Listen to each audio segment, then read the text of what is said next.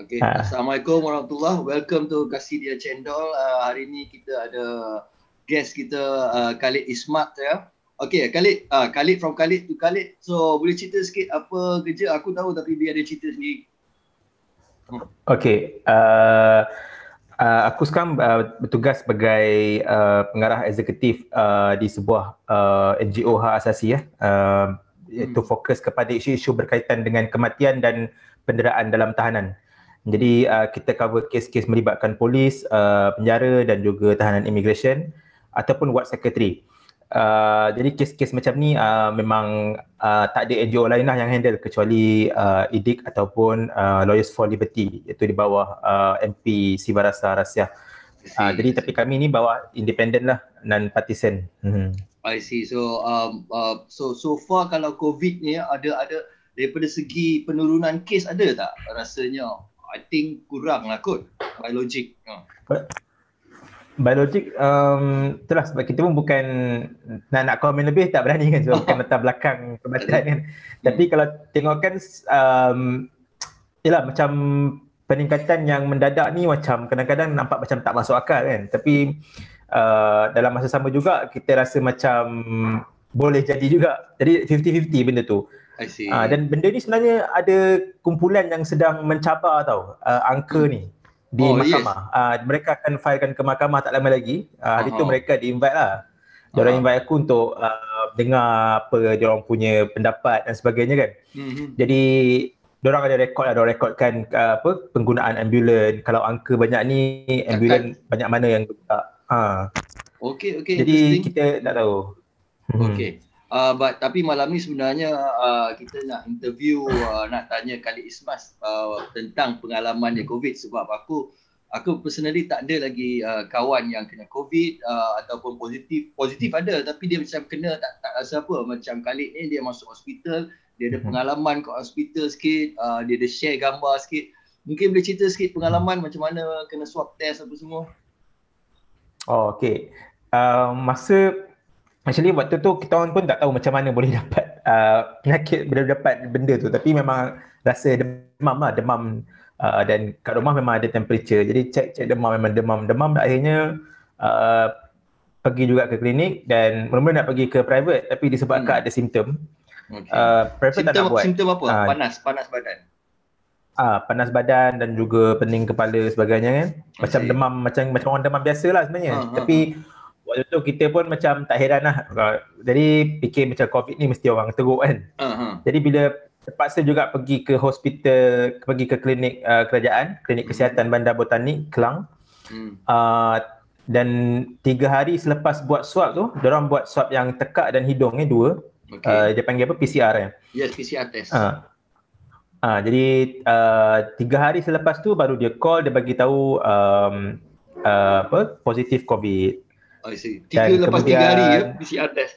Ah, lepas tiga hari. Jadi tapi dia pakaikan gelang lah kan? Dia pakaikan gelang. Tapi gelang, gelang pink. macam aku uh, gelang putih. Gelang putih. Okey, gelang putih ni kira lepas ah, kau buat test tak tahu result lagi lah.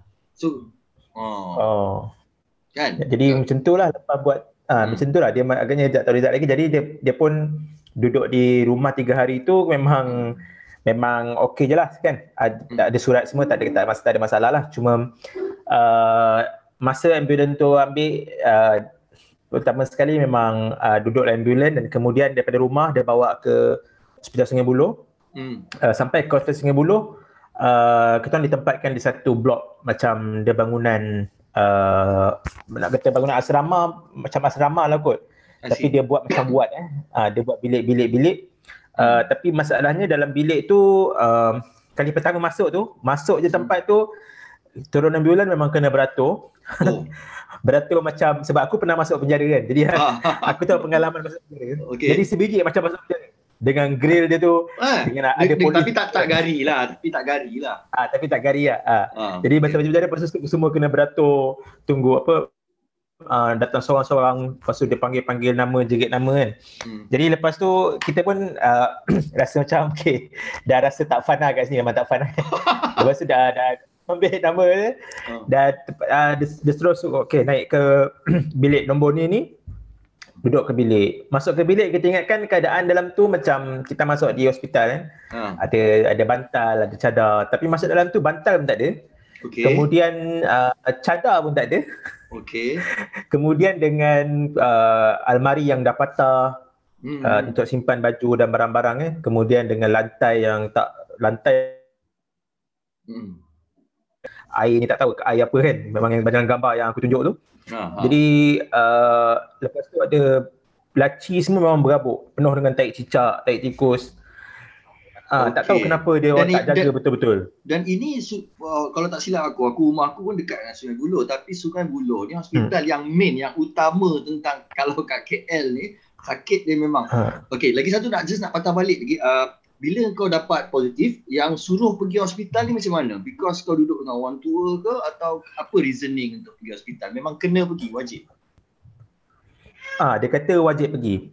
Walaupun aku sebenarnya aku request lah sebenarnya. Ah, boleh tak kalau Uh, sebab kita, kita pun tak tahu kan sama ada ada ada rawatan ke tak di hospital. Okey. Jadi aku ingat kita pergi sana dia orang akan bagi ubat dan sebagainya lah. Hmm. Tapi uh, lepas je aku sampai sana hmm. dan memang tak ada se- sepanjang uh, berapa hari kat situ lebih kurang seminggu lebih seminggu lah 8 hari hmm. uh, tak ada sebarang apa uh, ubat diberi uh-huh. dan aku pun pelik uh, cuma setiap pagi dia ambil darah uh, cek tekanan blood pressure dan sebagainya uh-huh. je lah aku pun pelik uh, kalau tak ada ubat kenapa tak kat sini kan uh-huh. sebab masa dia call interview dia tanya dekat rumah uh, tinggal dengan siapa sebab yes. rumah aku hmm. ada ada banyak bilik jadi aku hmm. kata aku boleh duduk seorang lah Hmm. Memang memang sepanjang tiga hari pertama yang tak tak pergi hospital tu, hmm. memang duduk seorang pun. Dia pakai gelang tu kan. Memang ada buat kerja dalam satu bilik, buat apa uh, tidur semua makan pun kat bilik. Tak ada bercampur hmm. dengan keluarga lah. Hmm. Uh, jadi dan uh, bila dah bila kalau kalau tahulah benda tu tak ada rawatan, oh, baik, lebih baiklah sepatutnya kerajaan bagi pilihan untuk orang duduk rumah stay dan juga ni kan. Ha, hmm. Yang tu bila bulan lepas? Bila sebulan lepas eh? Dah, dah, dah sebulan dah kau keluar. Bulan 12. Ha, bulan, bulan 12. 12. So dah, dah 2 bulan lah basically and 2 bulan. Ha. And pada masa tu penuh tak? Penuh tak hospital? Dengan dengan nurse semua. Keadaan tu macam huru hara tak? Kecoh tak? Macam macam penuh, orang sakit masuk ICU semua. Kecoh tak keadaan ataupun relax je? Uh, dia kecoh dekat dekat sistem pembesar suara je lah. Oh, dalam okay. kalangan patient ni tenang ya sebab tenang, kita ha. orang ni ditempatkan ah ha, dalam kalangan orang yang simptom tak berapa kuat kan. Okay. Simptom demam biasalah, simptom-simptom biasa. Hmm. Jadi yang kecoh tu dekat dekat pembesar suara. Pembesar suara tu setiap 5 minit berbunyi. Setiap 5 minit berbunyi dia bagi tahu nak nama ni kena pergi sini, nama ni kena pergi sini ah. Ha. So, sampai dah pukul 12 malam. So tekanan mental aku rasa tekanan itu je yang bagi tekanan mental lagi pressure duduk kat sana every 5 minutes ada announcement. Announcement pasal orang masuk. Betul. Dia wow. suruh orang turun sana, orang ni pergi sini, pergi sana. Dia arahkan je sebab dia orang tak nak contact dengan patient kan. Oh. Dia dia just arah dia, ha, dia bagi tahu. Jadi kalau orang tu tak turun, lima kali, lima kali, sepuluh kali, sepuluh kali dia ada buat pengumuman tu. Memang tak boleh tidur. Hmm. Dan pagi-pagi pukul 6 pagi dia dah buka sound PA system balik, dia okay. dah buat pengumuman balik. Jadi tidur memang tak tak tak lena orang kata kat situ memang tak sesuai untuk di untuk berehat. Bukan hmm. tak, kalau kau tak sakit pun kau boleh jadi lagi sakit kalau duduk macam tu sebenarnya. Tak ha, tahu lah aku tanya je. So, so kau punya memang, sakit memang, ni COVID memang. ni uh, berapa lama kau duduk? Uh, 8 hari. 8 hari lah tapi paling serius ha. uh, apa keadaan kau paling serius? Uh. Paling serius ialah uh, batuk-batuk je lah, batuk-batuk rasa macam semput kan. Ha. Tapi sense, itu pun doktor kata uh, dia macam mana? Sense of smell ada hilang, ada bau. Dia orang kata kalau tak kena oh, COVID uh, ada bau, ada. Ba- bau memang hilang, ada dia rasa oh. dia, dia bau memang hilang. Daripada hmm. hari pertama sebelum pergi swab tu memang dah hilang lah. Hmm. Uh, dan kemudian dia dah keluar dah discharge pun tak elok lagi. Baru je elok dalam biasanya dua minggu lepas. Oh, baru lagi lah. Ha, nak recover dia, dia lama jugalah. So yang ha, yang tak elok tu apa? Demam, bernafas cerita sikit biar orang tahu, orang ingat benda ha. ni tak ada kan. Ha, sebab uh, walaupun dah keluar tapi memang dok- doktor yang bagusnya ialah dia briefing lah dia nak keluar tu baru dia briefing elok-elok dia kata kalau keluar ni nanti jangan jangan datang balik klinik bagi tahu uh, saya demam saya nanti buat lagi swab test sebab dia kata memang efek dia berpanjangan mm-hmm. jadi dia kata dari bau dari rasa tu memang boleh hilang sampai sampai ada yang 2 tahun pun boleh dia kata wow. macam itulah kan uh, dia kata paling awal lepas habis ni lah tapi dia kata paling lewat boleh pergi bertahun-tahun dan sebagainya tapi uh, dari segi demam semua tu dia kata memang on off tu perkara biasa lah sebab dia kata memang benda tu tak stabil kan macam mana tak tahu macam mana tapi dia kata yang penting benda tu tak boleh menjangkiti orang. Ha, jadi dia kata kalau dapat batuk ke demam macam biasa. I see. Ha, jadi sekarang ni aku memang memang dari segi badan hmm. uh, memang kita rasa lemah lah sebab aku muda lagi yang baru 31. Oh, jadi uh, ha, aku memang hua-hua dulu. Dulu kalau setakat uh, kalau berentak masa zaman student kan bila hmm. polis tak sentak badan tu tak rasa sakit badan pun. Hmm. Waktu 20-an kan. Tapi yes takkan umur 30-an dah rasa dah rasa lain kan tapi macam tapi lepas covid ni memang rasa lain kalau duduk dekat office lama-lama pun rasa macam oh dah dah, dah, dah, sakit badan terpaksa pakai koyok oh serius ha, sekarang aku beli koyok ha, hmm. sebab rasa macam rasa macam orang tua pula terpaksa pakai koyok satu badan makan panadol memang kena ada je lah sebab kadang-kadang kau tak demam sakit kepala tak sakit kepala sakit badan ha, jadi kena berganti pakai panadol sementara ni kan Oh, parah juga tu. Aku engkau engkau 31, aku 44. Oh, eh, apa ni bagi motivasi untuk jaga kesihatan yeah. untuk ni sebab ramai orang tak tahu ada yang kena macam tu je dan and aku first time hmm. actually aku tanya siapa nak masuk interview nak cerita sebab ada lah propaganda konspirasi kata covid ni tak wujud. Bukan kata tak wujud, ada yang macam uh-huh. ah, saya covid ni. Yeah. So dalam dalam benda tu daripada engkau mesti ada dalam satu ward ada berapa orang? uh, satu bilik tu dah dia dua orang. Uh-huh. Kita orang tu pergi satu satu floor tu uh, sebab kita orang bentuk dia macam bilik. Sebab tu aku pun tak tahu tempat ni apa benda tapi dia kata asrama jurulatih lah tak tahulah. Uh, jadi dia jadikan buat dia jadikan klinik bawah tu semua dia letak mesin semualah. Uh-huh. Uh, jadi uh, waktu kat asrama waktu dekat tempat kuarantin tu um, aku berdua uh-huh. dan yang seorang lagi dengan aku tu memang teruk lah. Memang batuk je sampai tengah tidur pun batuk. Aku pun oh, takut serious? tengok keadaan dia. Oh, oh. Ha, tapi akhirnya doktor panggil dia ke bawah dan tukar dia ke tempat lain lah. Tempat untuk orang yang kritik, yang serius oh, kan. Oh, lagi serius lah. Kalau ada tempat dia. Okay, kalau kau lagi serius, dia bawa ke tempat lain. Lepas tu orang lain ganti pula tempat dia. Oh, macam mana orang baru? Cuba cerita sikit. Ha, jadi orang baru akan masuk, hmm. akan masuk dan ganti tempat dia. Dan orang baru yang masuk pun dia akan macam terkejut juga Betul kau kat sini rasa macam tak tinggal.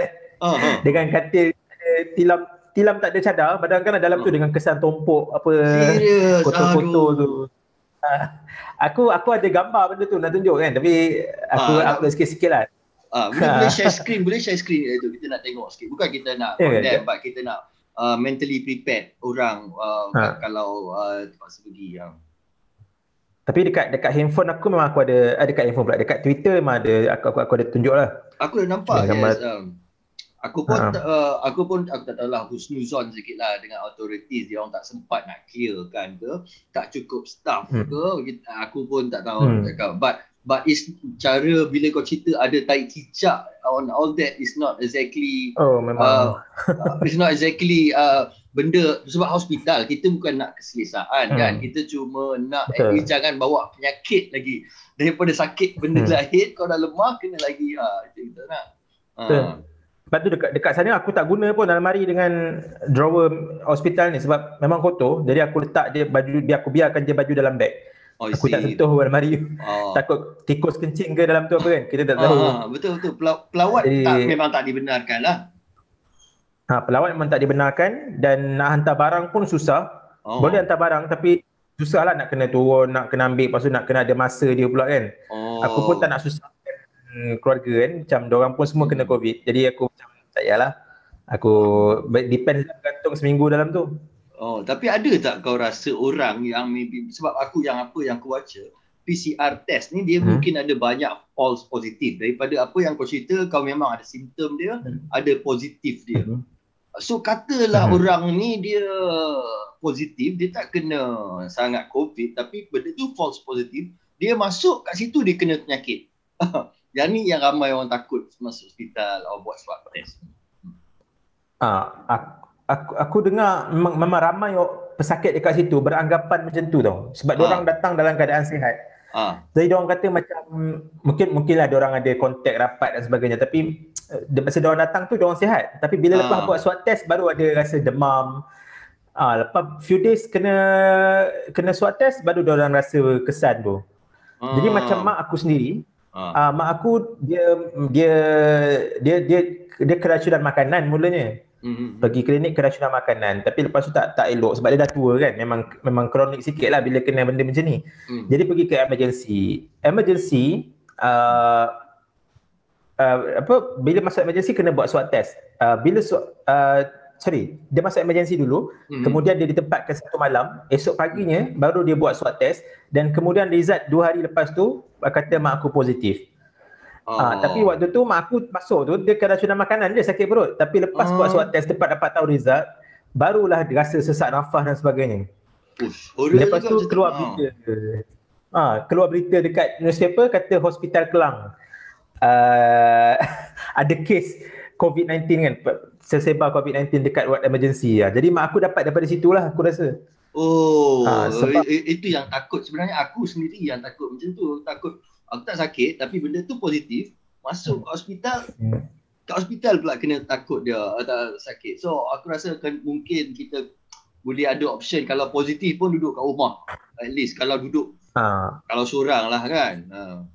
betul ha. actually aku rasa memang memang memang better duduk di rumah lah kalau macam kata simptom tak teruk kan orang muda tak ada penyakit apa kronik dan lain-lain better duduk di rumah dan kawal sendiri sebab sekarang ni senang je nak dapat sebab dekat tempat aku tu pun doktor guna benda nak check benda tu semua boleh beli je dekat Shopee kan aku ah. benda ni sama je dengan kat rumah aku kan? nak check blood ah. pressure check juntan nadi je semua tu semua boleh boleh buat sendiri kat rumah jadi aku memang abang aku ah. dia tak pergi hospital hmm. Dia lepas dia sebab dia contact aku sebab kita orang ada salam peluk kan salam semua. Hmm, hmm. jadi uh, dia pun demam. Tapi dia tak dia tak pergi hospital sebab dia ada uh, dia, ber, dia dia fikiran dia berfikir macam kita sekarang ni kita anggap macam ni kan. Jadi hmm. dia, dia pun tak ada terikat dengan majikan pun tak perlukan MC jadi dia majikan kata boleh work from home jadi sepanjang aku kena kuarantin tu hmm. dia tak pergi kerja dia duduk dalam bilik je kat rumah ha, dan kemudian dia dua-dua positif dua-dua positif. Pada ha, lebih kurang sama. positif. Okey. Ha, tapi dia tak pergi klinik dia tak pergi buat swab test semua. Hmm. dia just duduk kat rumah sampai habis dia elok aku pun elok. Oh sama. Might as well duduk kat rumah. Tapi uh, macam uh, in your case hospital tu uh, tak ada bayaran, tak ada bayaran. Ya, so tak ada bayaran. Jadi aku pun pergi sebab sebab sebab aku memang perlukan surat. Tujuan aku pergi klinik kerajaan tu sebenarnya nak nak surat tapi bila pergi orang nak orang nak uh, buat swab test kan. Uh-huh, sebab uh, majikan aku perlukan swab test uh, result untuk untuk terus kerja lah. Hmm. Jadi waktu tu bila dah dapat uh, kita ada panel lah majikan ada bagi nama hospital pergi sini sini tapi masalahnya bila pergi dia tak nak buat. Ha, terpaksa lah pergi klinik kerajaan dan terpaksa lah ikut ambulans. Kalau tak pergi kan orang jadi kes lah kan. I see, I see. Okay, uh, okay, okay. Gila kalau uh, masa masa kau pergi tu klinik uh, hospital tak penuh.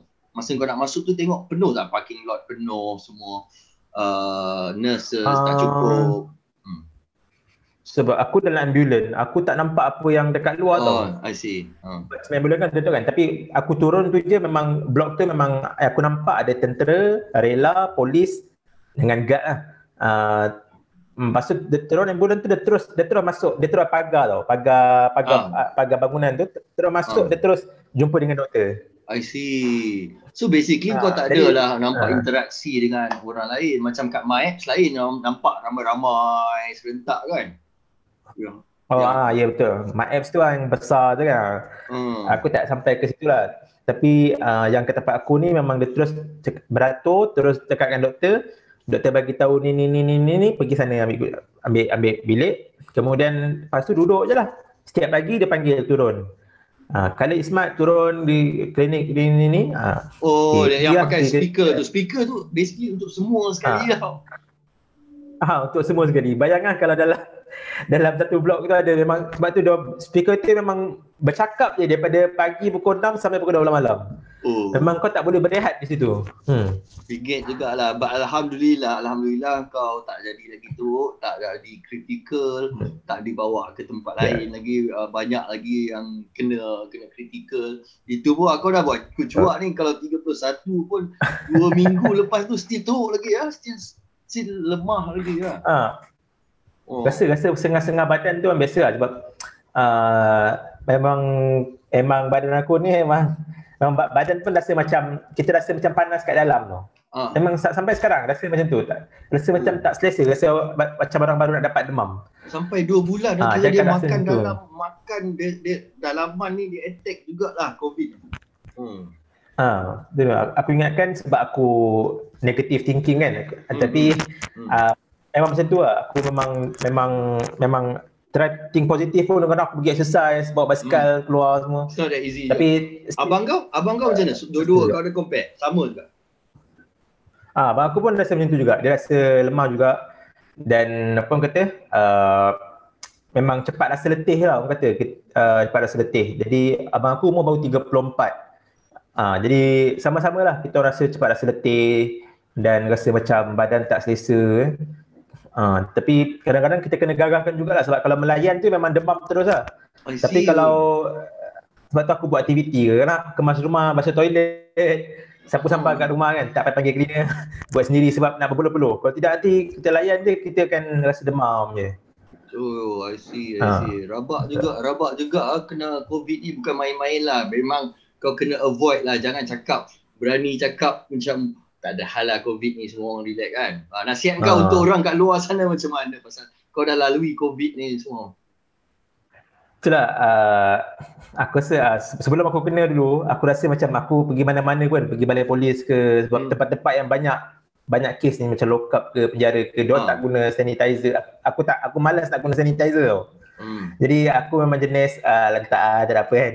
Ha, jadi lepas kena COVID ni baru aku fikir, oh aku beli hand sanitizer satu stok, satu satu, satu, satu dozen. Pergi mana-mana memang aku tak dalam poket. Memang apa je aku pegang ke, uh, beli masuk rumah aku pakai lagi. Jadi aku setiap kali memang memang kerap lah pakai sanitizer. Um, dulu aku tak macam tu. Jadi aku rasa yang kat luar tu, aku rasa selain daripada pakai mask, sanitizer tu yang paling penting sebab pegang kan sentuhan. Yes. Jadi chances uh, are memang, chances are memang daripada sentuhan lagi banyak uh, yang cakap lah. Uh, tapi kau, hmm. macam kalau kau kau dah ada uh, antibody sekarang dah tak payah ambil vaksin lah. Rasanya nak ambil vaksin kita tak Itulah kalau betul orang kata dah benda ni tak boleh berlaku dua kali kan. Uh, aku rasa aku tak nak ambil. Kan bagi keutamaan orang yang belum kena. Lah. Yes, keutamaan belum kena. So oh wow. Gila, aku pun tak expect sebab aku tak ada kawan lagi so far yang kena. Ada tapi uh, distance and dia orang aku ajak interview tak nak. So this is interesting lah. Hmm. Ini baru yang dekat Sungai Buloh. Kalau kat pedalaman lagi ke macam mana aku tak tahu lah kita masuk hospital. Uh. Itulah. Aku pun tak tahu. Tapi memang sekarang ni memang sampai sekarang memang mungkin ada orang lain dia punya efek tau. Hmm macam bapa aku sebab dia ada penyakit jantung darah tinggi kencing manis sebagainya hmm. dia punya kesan tu lepas dia dia kena covid memang sampai sekarang ni hmm. darah dia kejap naik kejap turun kadang-kadang oh. naik sampai 160 Ha, lepas tu dia okey. Dia memang, doktor kata memang dia akan jadi tak stabil. Aku buat pergi IJN, doktor kata memang itu kesan daripada COVID tu. Oh. Dia menyebabkan, dia orang pun tak tahu macam mana, dia, orang tak ada kajian lagi. Tapi dia orang kata itu memang kesan lah yang di yang dia orang belajar kan dan dia orang tahu. Mm-hmm. Jadi bukan sebab attack, tapi memang sebab COVID tu, dia menyebabkan badan kita jadi tak stabil. I ah, see. Uh, untuk orang tua yang ada penyakit kronik. Macam aku tak ada penyakit ni memang sekarang ni macam contohnya kalau aku bernafas kan, hidung uh, kita uh, ni, uh. bila kita demam kita rasa macam panas kan. Kita rasa uh. macam bila kita hembus kat hidung yes. ni rasa panas as. Aku rasa ha. macam tu lah setiap masa. Wah, memang ha. parah. Ini dah dua bulan dah. Dah dua bulan tak hilang lagi benda ni. Ah, ha. kat dua oh. bulan lah tu lah. Aku rasa macam tapi kita dah, dah jadi macam terbiasa kan sebab dah tiap-tiap hari macam tu. Kadang mula-mula keluar tu ingatkan, ish, ada lagi ke COVID ni kan? Ada lagi ke? Tapi bila pergi klinik, uh, hmm. doktor kata memang itu Kesan. side effect lah. So, uh, uh. how about uh, macam fitness? Dulu kau boleh lari lagi jauh, lagi laju ke? Atau beza ke macam Hmm. Aku rasa macam uh, aku sekarang ni mudah mudah semput. Maknanya uh, hmm. kalau dulu hmm. aku bila mengaji aku boleh tarik dalam dalam. Hmm, hmm. Bila aku mengaji uh, aku masuk ke mengaji kat rumah aku akan aku sebab seorang-seorang kan aku akan bertaranum lah kira mm-hmm. tapi dekat dekat sekarang ni bila aku nak cuba tarik memang tak boleh tak sampai oh mungkin beza paru, dia paru, terasa juga ah paru-paru terkesan kat situ ha. Oh horror ha. juga ha. tapi kau baik ni Jadi tak aku ada nak, tak ada ubat langsung ada suplemen kau ambil ke after this and before during that suplemen hmm belum mula-mula keluar tu aku adalah kawan-kawan bagi macam ubat uh, apa dalam macam-macam ubat lah yang orang hmm, hmm. yang ada di pasaran kan hmm. uh, ubat-ubat yang direct selling ni tapi uh, aku gunalah dulu sementara tapi lepas tu uh, doktor advice uh, dia kata kalau boleh jangan ambil lah dia kata biar biar macam mana tau dia kata tak tahu ubat ni jenis apa jenis apa kan dia kata amalkan pemakanan sehat je lah dia kata macam tu jadi aku pun uh, stop sekejap ambil tapi hmm. uh, macam yang lain-lain tu aku ambil vitamin-vitamin biasa lah. Kadang-kadang vitamin, macam orang kata vitamin C elok untuk ni. Aku pun nak makan lah vitamin C. Tapi bermusim lah. Bukanlah setiap masa aku ambil. Uh. Oh. Okay, uh, just nak tanya pendapat kau since kau dalam bidang um, yang kenal apa uh, imigran apa semua kan macam kita tengok kes-kes sekarang hmm. banyak yang pekerja kilang, banyak yang apa uh, yalah yang kerja kilang. So macam mana dia orang ni lagi kena lagi teruk ke macam mana kalau hmm, kita tak tahu penempatan apa jadi kat dia orang, numbers are very high. Hmm. Uh, hmm. ada kes-kes aku, hmm. Waktu aku kena kuarantin, hmm. kita orang dikuarantinkan sekali tau dengan tempat tu, blok tu, sekali hmm. dengan orang apa? Orang uh, orang kata Rohingya semua dia. Oh. Jadi um, aku tengok lah kita, kita tengok orang lain kita nampak macam biasa macam kita lah kan sebab hmm. orang pun mungkin jenis yang simptom sama macam kita hmm. tapi yang aku risau ialah orang bawa penyakit lain dalam tempat tu oh yes, macam yes. Okay. kan uh, ah, TB ke apa ke kan hmm. sebab hmm. orang tak jaga kebersihan kan uh, aku risau orang bawa penyakit lain bukan bukan menyebarkan covid tu menyebarkan penyakit-penyakit uh, hygiene yang lain lah uh, hmm. yang kita, macam-macam penyakit ada sekarang kan sebabkan kotor ni tapi uh, aku aku bukanlah bukanlah kita nak aku nak kasi macam oh uh, jijik ah macam ni bukan yes, yes. ini dekat, reality dia ha. uh. aku rasa kau ha. cakap macam tapi, tu sebab kau pernah pergi tengok uh dia orang duduk macam mana penempatan dia orang macam mana bukan kita nak panjang jijik tapi ini benda yang kita pernah nampak live orang yang pernah nampak live ha.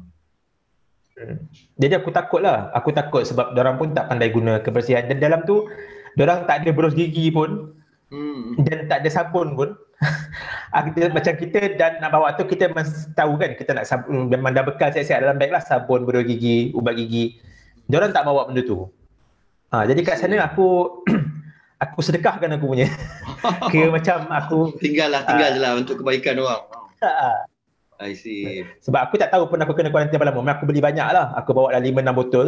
Hmm. Betul kecil-kecil lah. Uh, 500ml, 500ml tu. Uh, bekal tak dalam beg tu.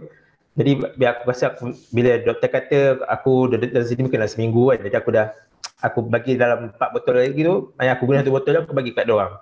I see. Uh, cuma berdoa gigi aku tak boleh bagilah. Berdoa gigi oh. ada satu je kan. Jadi aku, uh, aku Diorang, aku risau tu lah. Bukannya aku tak risau orang pasal COVID tu. Aku risau orang bawa penyakit lain di tempat kuarantin tu. I see, I see. Hmm. Tapi sekarang ni, uh, kau dah ada macam uh, antibody. So kau berani tak pergi mana ah tak kisahlah tempat merah aku dah dah ada antibody tak kisah. Oh how's your attitude now? Hmm. Aku takut juga sebenarnya sebab takut, takut ada tak manalah tahu kan kajian tu salah ke. Hmm. Uh, jadi aku takut sebab aku aku rasa aku serik lah pergi tempat kuarantin tu. Dan oh.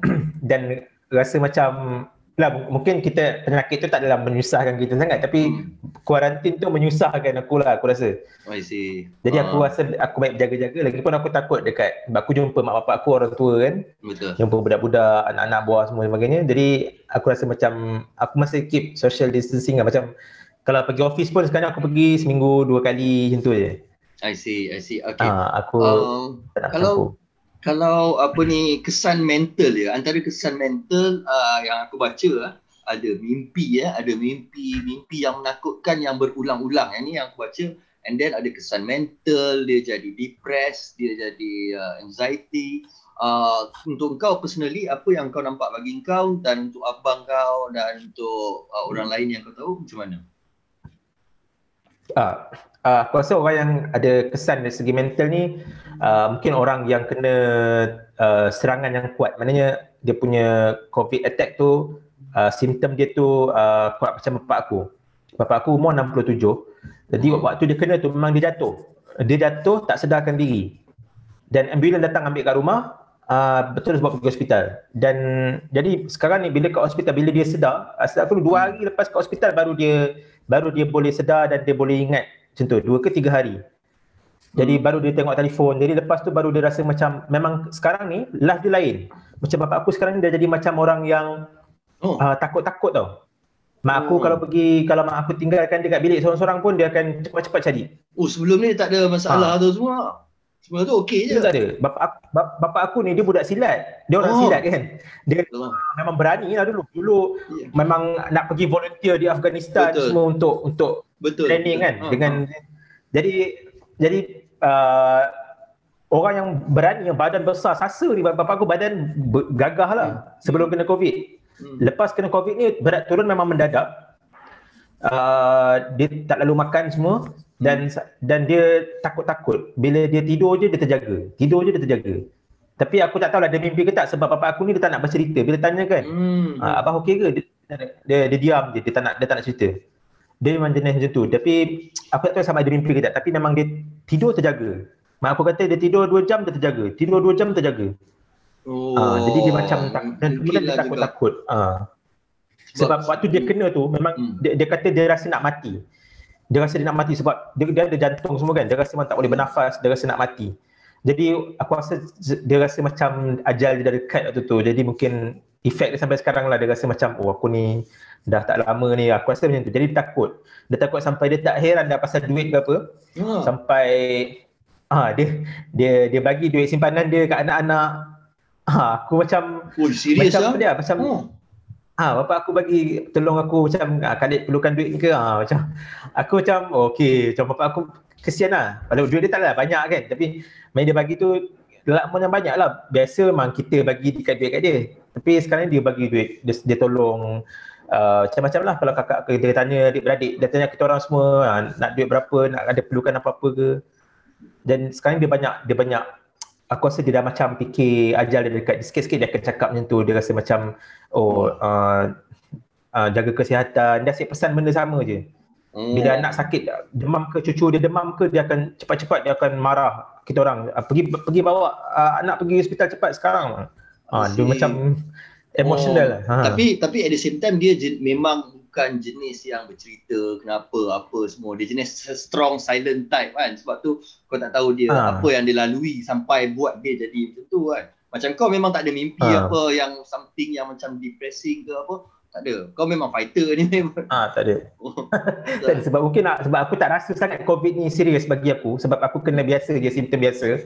Hmm. Tapi macam bapak aku dia sebab dia memang jatuh. Dia memang jatuh sakit, hmm. memang jatuh tak sedar diri pengsan sampai dia tak boleh buat apa lah.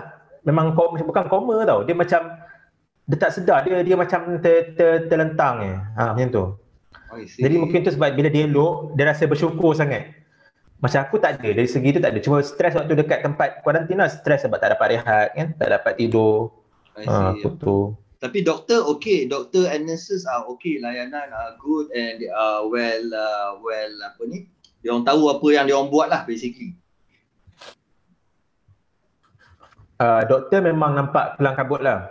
Kelang Kita kabut. pun, aku pun faham sebab hmm. uh, kelang kabut. Memang kelang kabut. Sebab kau bayangkan ya, macam blok aku contohnya ada seribu. Contohnya tu, tak, mungkin ada dalam 400 orang. Hmm. Uh, doktor ada lima orang bawah tu kan. Hmm. Jadi dia nak handle patient 400 orang. Aku rasa memang dia kelang kabut lah. Uh, dan masa oh. bapak aku kena kat emergency dekat hospital hmm. Kelang, doktor kerjanya nak marah-marah je. Memang terkengking dan masa masa bapa aku masuk aku dengan abang aku belum masuk hospital lagi. Jadi aku dah pakai gelang. Abang aku pun uh, tak pakai gelang tapi dia demam kan. Jadi uh, doktor telefon dia marah-marah family. Dia kata tak ada family ke kat sini? Kan? Masalahnya bila kita orang pergi sana waktu tunggu hmm. uh, guard tak kasi masuk. Guard kata ah, ni waktu covid tak boleh masuk. Ha jadi doktor telefon dia marah-marah. Jadi aku Faham aku lah. save lah nombor doktor tu kat handphone kan. Oh. Aku cakap dengan doktor tu, aku cakap dengan doktor tu. Uh. Sebab mula-mula aku tegur dia elok. Aku tegur uh. doktor tu elok. Doktor uh. perempuan baik lah. Bukan baik, macam perempuan barulah muda kan. Yeah. Tapi dia, dia, dia, dia keep thinking tau. Dia macam tinggi suara. Stress lah. Tinggi suara macam uh. dengan, macam cikgu marah budak-budak. Oh. Jadi aku, cakap, eh doktor, are you, aku, aku, aku tanya, are you okay kan? Lepas tu dia, dia, dia, kata, dia marah lagi, dia kata, apa laju ni dia macam membebel tau. Jadi aku cakap, aku terus, bila dia tengking, aku pun tengking balik. Aku cakap, uh, macam ni ke cara doktor cakap dengan pasien, aku cakap kan? Hmm. Kalau uh, sebab bapak, bapak aku tak boleh bercakap, dia nak salahkan bapak aku, dia kata, uh, your parents apa ni tak, tak tak nak respon langsung dia kata kan Lepas tu aku cakap, doktor, doktor tahu tak dia masuk macam mana ni? Aku cakap kan, dia masuk tu memang dia jatuh. Dia jatuh, bukannya dia ni. Dia jatuh tu dengan dia terkencing, terberak semua tu. Hmm. Ah, jadi abang aku yang clean up semua, kita orang clean up dia punya ni sebab dah, dah terlentang kan. Sementara tunggu ambulans dan sebagainya. jadi dia dia, dia, dia, dia, tak nak tengok, dia dia malas nak tengok benda tu sebab mungkin ramai patient, kita faham lah ramai patient. Tapi hmm. kalau dia interview family elok-elok on the phone, memang interview uh, on the phone uh. kan apa yang berlaku bapak kau kenapa tak boleh bercakap semua kan? Hmm. at least kita boleh jawab lah tapi ni dia marah-marah. Aku pun tak siap nak jawab. Akhirnya aku thinking dia balik. Oh. aku thinking dia balik baru dia terdiam dan kemudian uh, uh, aku uh, abang aku pergi hmm. dan kemudian dia dia minta maaf lah. Uh, the good way is dia, dia minta maaf lah. Ke abang aku dia kata sebab cakap macam ni tadi pada aku semua kan? Hmm. uh, sebab dia kata dia emotional lah pada my patient lah.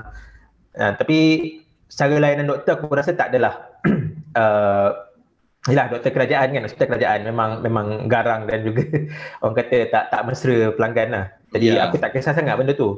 Ha. Tapi, Tapi yang, yang jaga uh, kau ni bila kau cakap kelang kabut ni uh, aku nak faham dia kelang ha. kabut daripada dia segi ramai orang ataupun dia tak tahu nak buat apa. Dia tahu nak buat apa tapi ramai sangat. Uh, dia aku rasa dia, dia dia dia tahu nak buat apa tapi ramai sangat betul. I see. Sebab dia nak uruskan satu-satu patient kan. Hmm. Jadi dia macam dia tak nak entertain lah. Kadang-kadang ada patient turun, uh, saya ni dah batuk dah tak tahan semput kan. Dia kata tak apa tak apa dia tunggu dulu, dia tunggu dulu ah. Dia dia, ah, dia macam dia perlu settle lah. dulu lah baru nanti dipanggil. Jadi masa engkau kena tu tak silap aku ah, masa engkau kena cases dalam seribu, seribu uh, seribu sehari. Sekarang kalau empat ribu, I cannot imagine the doctors punya uh, level kabut dia macam mana. So so it makes sense uh, yang doctors right now dekat hospital ni kalau 2000 ke atas ni memang level dia memang pecah kepala jugalah kan. Ah, itulah aku rasa macam macam tu jugalah. Kita pun kesian kan dekat dia. Tapi hmm. uh, in anyway yalah benda ni bukannya selalu kan bukan cakap yeah. benda ni selalu. Maksud aku oh Yelah, benda ni tak tak mendatangkan. Dia patutnya sebagai seorang doktor, dia menjangkakan lah benda tu akan jadi macam kita lah. Macam aku kerja di bahagian human right. Yeah. Kita dah tahu kerja ni bahaya. Kita jangkakan hmm. kita boleh kena penjara, kena tahan. Ah, Which is aku yes. memang kena penjara pun. Hmm. Ah, jadi dia sebagai doktor sepatutnya dia Uh, aku rasa dia pun akan menjangkakan lah benda ni akan jadi dia kena handle macam ni kan tapi hmm. kita simpati dan kita kesian sebenarnya sebenarnya kesian tapi dalam masa sama ialah bila kita kena thinking kita pun nak thinking orang balik kan lah, yes. ini kawan-kawan aku ramai je doktor ha, kawan aku ramai doktor dan orang faham lah benda tu macam ialah stress biasa lah kan. jadi hmm.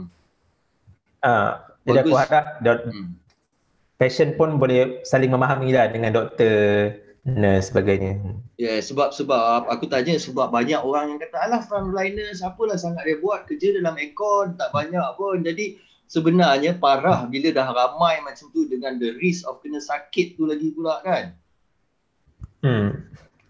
Itulah aku memang memang memang memang itulah yang kita rasa sebab yalah kita pun sebagai orang yang bekerja kita pun tahu um, ialah tekanan tempat kerja kan dan aku rasa langkah kerajaan uh, wajibkan klinik swasta ataupun hospital swasta yes. untuk attend patient covid aku rasa satu langkah yang bagus sebab uh, selain mengurangkan kes mengurangkan patient di hospital kerajaan jadi uh, swasta ni biar dia dia handle pesakit dan aku rasa macam pesakit yang mungkin berkemampuan yang ada duit yang ada medical card yang cover covid dia boleh pergi ke hospital uh. swasta untuk yang baik. Uh. Yes, aku pun hmm. setuju sebab tapi sekarang uh, kau ada pilihan kan kalau kau nak tak salah aku lah boleh masuk. Sebab kalau ada pilihan bagus juga tak tak adalah membebankan uh, apa uh, hospital kerajaan apa semua so ada ruang. Hmm. Hmm. Tapi sekarang hmm. kalau dah macam kes ni nasib baiklah 2 3 hari ni dah kurang juga dah 3000 4000 uh, so okey lah aku first time juga dengar dengar actually uh, pengalaman daripada orang. Thanks thanks for sharing. Kita dah dekat 40 minit, 5 minit. Aku pun dah dapat uh, banyak input ni aku nak share juga malam ni in Facebook, uh, YouTube hmm. semua. So terima kasih. Ada apa-apa lagi kau nak share ke? Khalid? Uh, tak ada. Cuma aku rasa uh, kerajaan perlu kasihlah orang-orang yang ada simptom yang yang simptom yang ringan ni supaya kuarantin di rumah. Macam oh. aku tak tak banyak orang di rumah duduk bertiga berempat kan. Hmm. Ada bilik masing-masing. Jadi aku rasa macam wajibkan dia kuarantin di rumah bagi gelang dan sebagainya. So dia orang jaga diri sendiri sepanjang tempoh tu kan. Ah uh, yes sebab sebab macam ni lah aku fikir. Kalau kau rasa rumah tu walaupun duduk dengan tiga empat orang tapi kalau dia dah duduk kat situ and kau baru nak test and test hmm. result dia after 3 days confirm orang rumah tu akan mau tak mau ada, ada boleh dapat somehow juga. So might as well dia recover kat rumah less strain on the healthcare system sikit. Logik tak? Hmm. Uh, ya boleh boleh jadi juga macam apa yang aku cakap kan. Tapi uh, itulah tapi macam macam dah tak ada pilihan lain kot kalau kita kalau kita beranggapan macam nak ringankan beban frontliners aku rasa hmm. uh, kerajaan in any way dia kena buat macam tu je. Yes. Kalau macam masing-masing lah. Mungkin kerajaan boleh tengok jugalah situasi keadaan rumah orang tu dan sebagainya kan. Hmm. Buat pemantauan ber- berkala ke macam tengok polis ronda dan sebagainya. Hmm. Uh, bagi alamat rumah ni lah, tengok cek ada kat rumah ke tak. Uh, jadi aku rasa benda tu aku rasa lagi bagus daripada dia dia pergi hantar orang apa uh, ke pusat kuarantin kena keluarkan hmm. belanja banyak kan? duit tapi keluar. untuk kes yang uh, kalau kes yang tak serius macam aku lah yang tak ada penyakit dan sebagainya lah Okay, ha. okay uh, last question untuk konspirasi teori yang kata numbers ni sengaja dia orang jack up. Kau rasa possible tak? Kau rasa in your experience uh, untuk untuk untuk bagi takut orang uh, apa? Hmm. Aku rasa benda ni sebagai orang layman, orang biasa uh, kan, uh. memang dia akan rasa benda ni possible sebab uh, uh. banyak kes orang yang masuk di kuarantin ni, orang yang tak ada tak ada simptom tau. Macam tempat aku, blok aku tu, memang orang tak ada uh. simptom. Hmm. Majoriti tak ada simptom. Jadi macam orang pun rasa macam ini saja je ke dia nak buat kan. Hmm, hmm, hmm. Dan kemudian dengan itulah dengan orang tak tak numbers tu macam tak sepadan dengan pergerakan ah, ambulance. ambulance. Ini yes, aku fikir. tahu kat aku lah. Hmm. Ha, kalau 5000 sehari macam kat Kelang ni contohnya 80 apa 1000 eh, Selangor maknanya uh, berapa banyak yang boleh nak kena guna tu. Betul aku fikir Tapi, aku fikir benda tu juga. Ah, ha, jadi aku pun tak tahu sama ada ni konspirasi teori ke apa tapi hmm kalau orang beranggapan macam tu ada hmm. rationalnya lah ada logiknya dan hmm. aku rasa orang pun nak cuba mendapatkan pengesahan sebab kita pun pelik kenapa kerajaan tak share dengan kerajaan negeri maklumat pesakit ni dan sebagainya yes, kan yes, kita tahu yes. di Selangor oh. orang minta uh, kenapa tak berkongsi data dengan kerajaan negeri dan sebagainya kalau benda ni betul oh. Ah, jadi benda-benda ni menguatkan lagi konspirasi teori ni. Ah, tak membantu jadi, kan? Ha.